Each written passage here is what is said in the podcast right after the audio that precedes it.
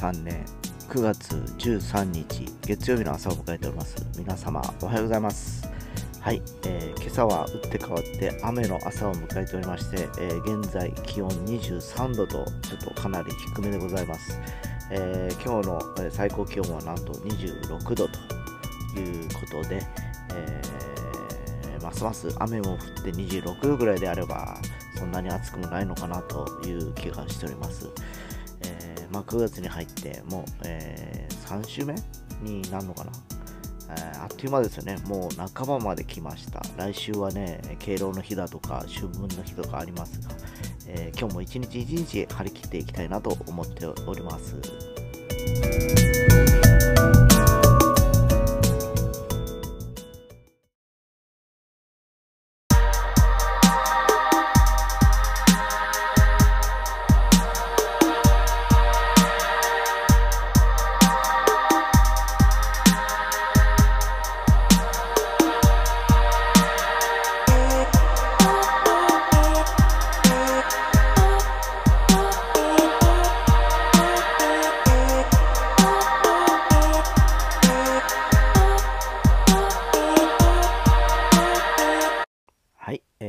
というわけで、昨日ですね、F1 の、えー、イタリアグランプリの話をしたかと思うんですけど、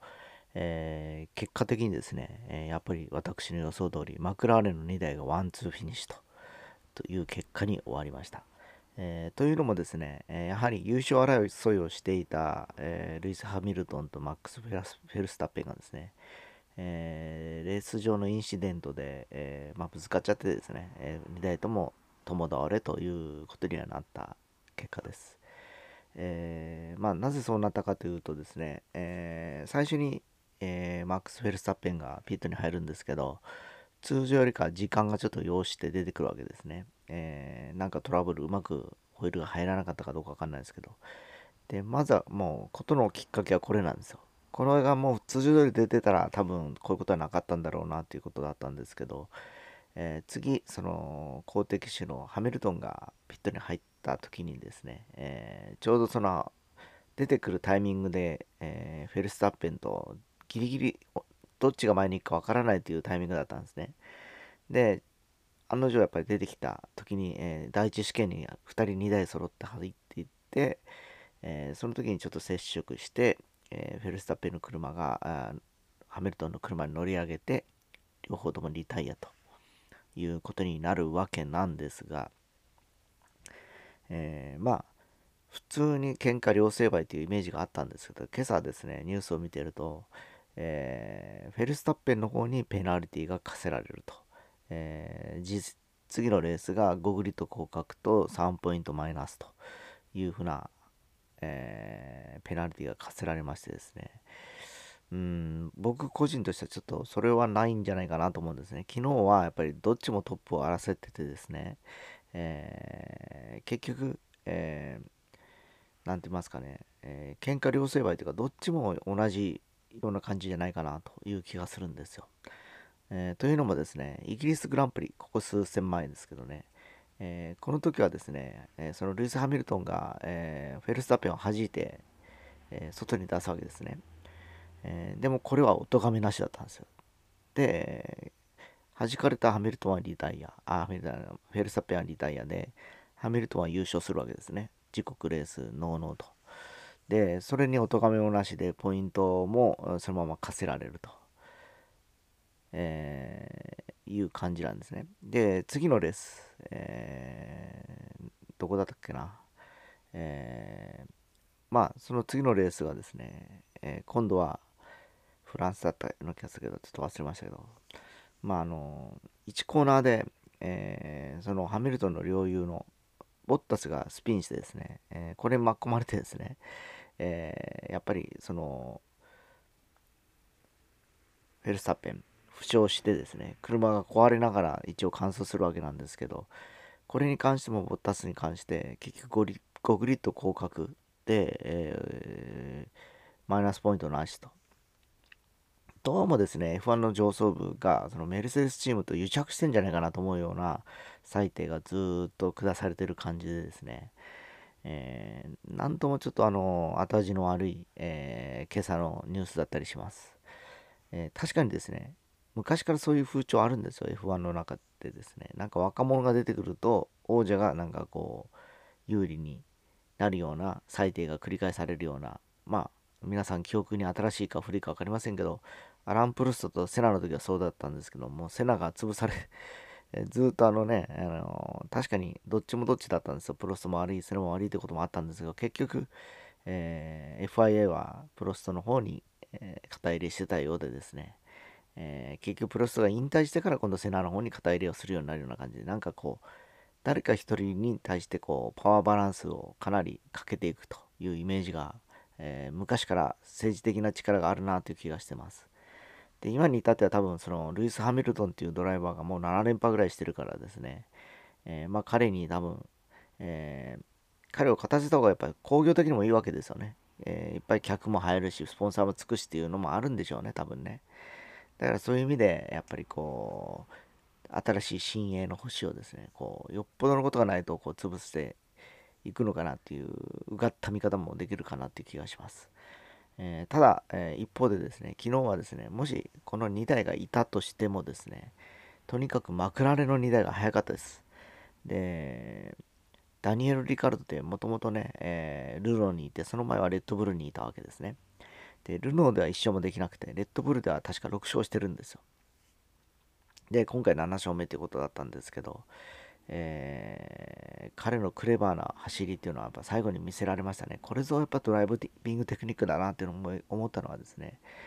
えー、トップをずっと走ってて、ペースが上がらない上がらないってチームから言われててですね、後ろもどんどんどんどん詰まってくるんですね。えー、ただ、え、結果的には実はそれはタイヤを温存してたわけなんですね。というのも、最後の、え10周切った5周ぐらいからですね、かなり、えペースも上がりましてですね、えーあの最終ラップではですねなんとファステストラップを記録して優勝を決めるというもう何ともこう心にくい演出をするという状況だったんでですね、えー、まあ、こんな見てると、うん、やっぱりこれぞ F1 レーサーだなと実力を見せつけられました。でそういった意味では昨日マクラーレンの2台すがすがしいワンツーフィニッシュということだったんでまた高速コーナー高速サーキットが出てきた時はおそらく、えーメルセデスもレッドブルもかなりマクラーレンには苦戦するんではなかろうかという気がしています。まあそもそもね予選とスプリント予選見ててマクラーレン速いなという気がしてたんで、えー、まあだんだんね力のあるチームなんでこれから多分熟成させていくとスタッフも、結構、えー、いいスタッフもいますからですね、えー、まあホンダあるいは、えメルセデスに食ってかかるんではないかなという気がしてます。え残りね数戦もうあと10戦ぐらいしかないんですけどえー、まあ、これをどう、えー、勝ち抜いていくか楽しみなので、えちょっとそういう感じで見ていきたいなと思っております。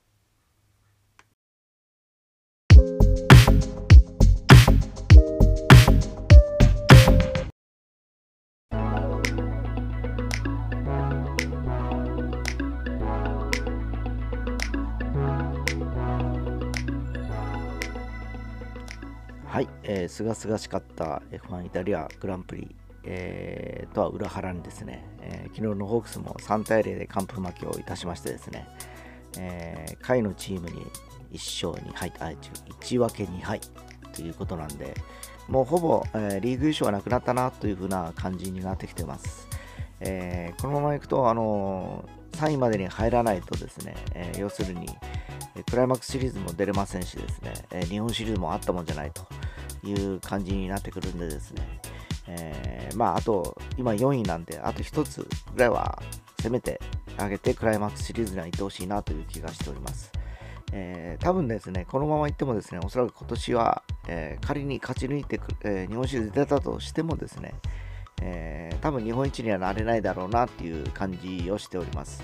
えー、このタイミングでもうあのガタガタしてますもんね。打線もそうだし、ピッチング、投手陣もそうなんで、